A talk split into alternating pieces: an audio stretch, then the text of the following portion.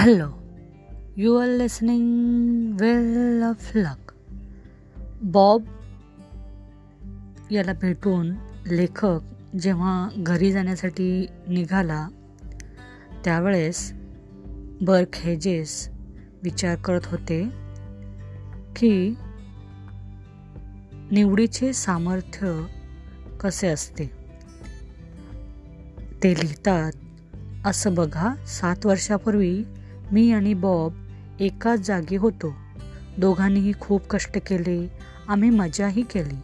पण एका दुपारी बियर घेत अस इतरांबरोबर गप्पा मारण्यापेक्षा मी हातात पुस्तक घेण्याची निवड केली जे मी त्या काळी नेहमी करत नसे. बॉबने मात्र हातात बियर घेतली नेहमीप्रमाणेच. सात वर्षानंतर मी व्यक्तिमत्व विकासाची अनेक पुस्तकं वाचलेली होती. मी स्वतः पाच पुस्तकं लिहिली होती. आणि अनेक यशस्वी बिझनेस सुरू करून चालवत होतो. बॉब मात्र अजूनही ग्राइंडर हातात धरून फ्लोरिडाच्या उन्हात काम करत होता नेहमीप्रमाणे. असं पहा गेले कित्येक वर्ष मी माझ्या आयुष्यात अनेक प्रकारे वाचनाने श्रीमंत झालो. बॉब एकाच ठिकाणी थांबला. गोठलेल्या अवस्थेत. मला पुस्तक देऊ नकोस बियर आण हे त्याच्या आयुष्याचं ध्येय होतं. नेहमीप्रमाणेच.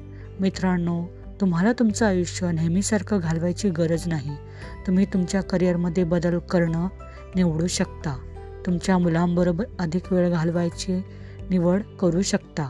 तुम्ही अधिक चांगला जोडीदार बनण्याची निवड करू शकता. दुसऱ्या शब्दात सांगायचं तर तुमच्यासारख्याच लाखो लोकांनी निवड केली तीच तुम्हीही करू शकता. तुम्ही अधिक चांगलं होण्याची निवड करू शकता. अधिक वाचण्याची निवड करू शकता. स्वतःचा विकास करण्याची निवड करू शकता. आता मी तुम्हाला इथे सांगते. तुम्हाला अशी कोणी व्यक्ती माहीत आहे का? ज्याचं आयुष्य बदलायला सुधारायला हवं असं तुम्हाला वाटत आहे? तुमच्यापासूनच सुरुवात का नाही करत? इतरांना सुधारण्यापेक्षा हे अधिक फायदेशीर आहे असं डेल कार्नेगी सांगतात.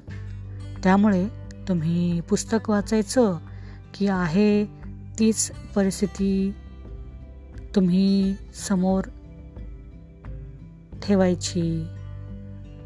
तुम्हीच ठरवा. म्हणजे बर्क हेजेस या लेखकाप्रमाणे विकासाची निवड करायची पुस्तक वाचायची निवड करायची की आहे त्या ठिकाणी थांबण्याचं गोठलेल्या अवस्थेत जगण्याचं स्वीकारायचं हे स्वतः तुम्ही ठरवा. तर हे मी तुम्हाला सांगत होते ते बर्क हेजेस यांच्याबद्दल. बर्क हेजेस हे हू स्टोल द अमेरिकन ड्रीमचे लेखक आहेत.